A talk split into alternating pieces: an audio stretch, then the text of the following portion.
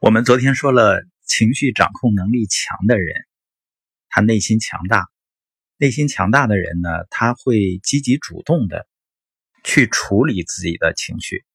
另外呢，内心强大的人，他不会浪费时间自怜自悯。自怜自悯的人有什么特点呢？他们会消极的放大整体的处境。如果你是一个团队的领导者，你不可能一边抱怨。一边自怜一边领导好团队的，你想要达成一个目标，你也不可能在心有抱怨的时候还能继续前进。对你面临的状况抱怨不止，和向着正确方向前进，它不可能同时发生的。你可能会说啊，确实有些关系或者有些问题让我感到很痛苦。每个人可能都会有这样的时候，那你可以把痛苦转换成动力。不要去抱怨。有一个高尔夫球手啊，他被问起来，说你在打球的过程中得到过的最好建议是什么？这个球手说啊，是欢迎每一个球。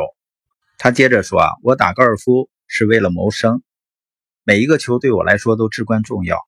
在对抗赛中，任何一个球都有可能成就我，也可能挫败我。在我职业生涯的早期。我的岳母见过我球没有打好时候的表现，我会非常沮丧，负面情绪充斥我的大脑里，影响了整个比赛。有一天呢，岳母对我说：“理查德，你总会有打球失误的时候，每个高尔夫球手都会出现这种状况。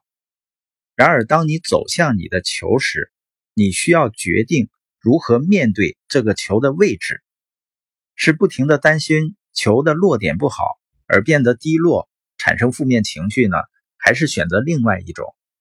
每一次击球的结果，我都欣然接受，并为自己是一名高尔夫球手感到高兴，因为我可以有机会进行一次出色的救球。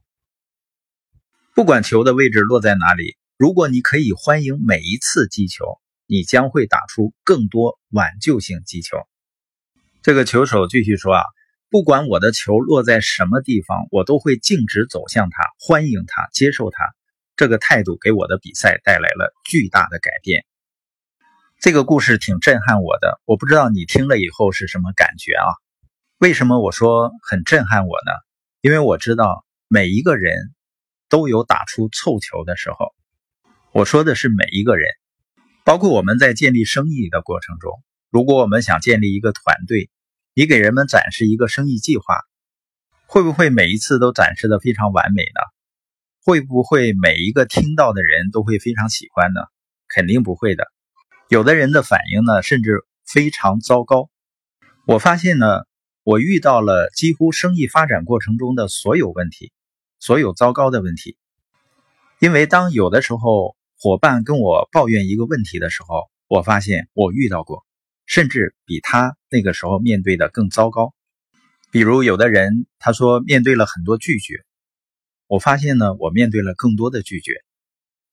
有的伙伴说呢，有人同意合作了，但是不做什么事情。我发现我同样遇到了这样的伙伴。耶格先生也曾经说呢，他曾经推荐了五十个人进入生意，但没有人做些什么。所以根本不是生意本身的问题。这类的问题，你做任何生意，你在任何领域里都会遇到。也许是这样的问题，也许是那样的问题。真正的问题是我们如何面对每一次的挫折。有的人呢选择了放弃，我们呢选择继续前进。当然，在这个过程中呢，系统是最重要的。系统提升了我的认知。一个能够坚持在正确轨道上前进的人，也是来自于。他提升了自己的认知，所以像那个高尔夫球手一样，在生活中，我们每个人都会面对糟糕的落点。当事情进展不顺利，当路的前方有阻碍，生活中遇到不公平，我们怎么应对呢？当发现球的落点时，心态怎么样呢？